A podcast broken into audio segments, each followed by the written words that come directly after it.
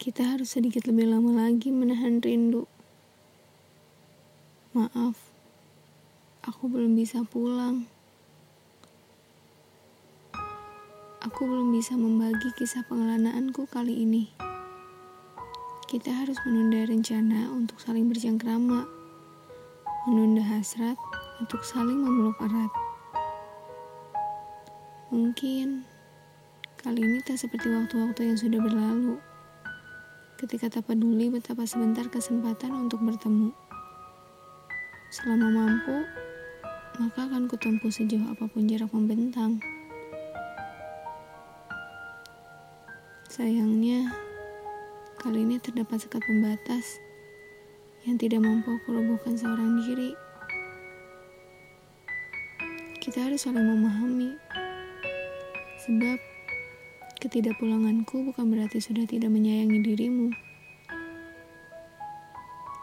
Mohon tunggu sedikit lebih lama lagi.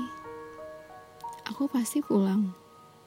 Karena ini bukan perpisahan. Hanya pertemuan tertunda untuk selang waktu yang belum tentu ujungnya. Tetap angkat kedua tanganmu untuk berserah dan meyakini rencananya akan selalu berakhir indah. Tetaplah berdoa. Bukankah kita saling percaya bahwa begitulah cara saling menyayangi ketika kita tak saling jumpa? Tak apa, nangislah. Biarkan air matamu luruh. Menghapus segala gelisah dari harap yang tidak pernah memberi kepastian. Setelahnya, tenang akan mendekap hatimu yang bergemuruh. Tak apa, istirahatlah. Rebahkan lelahmu dari rasa khawatir yang cukup menguras ketabahan. Bergegaslah tidur. Jangan menunggu hingga pagi menjelang. Jika waktunya sudah tiba, tanpa kau nanti, aku pasti datang. Tunggu sebentar lagi.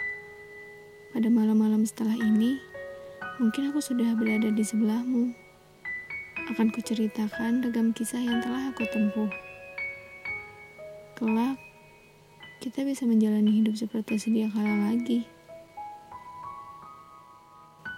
Semoga kita mampu belajar dari jarak yang telah memisah jauh, membuat hati yakin bahwa tak salah memilih tempat pulang untuk berteduh.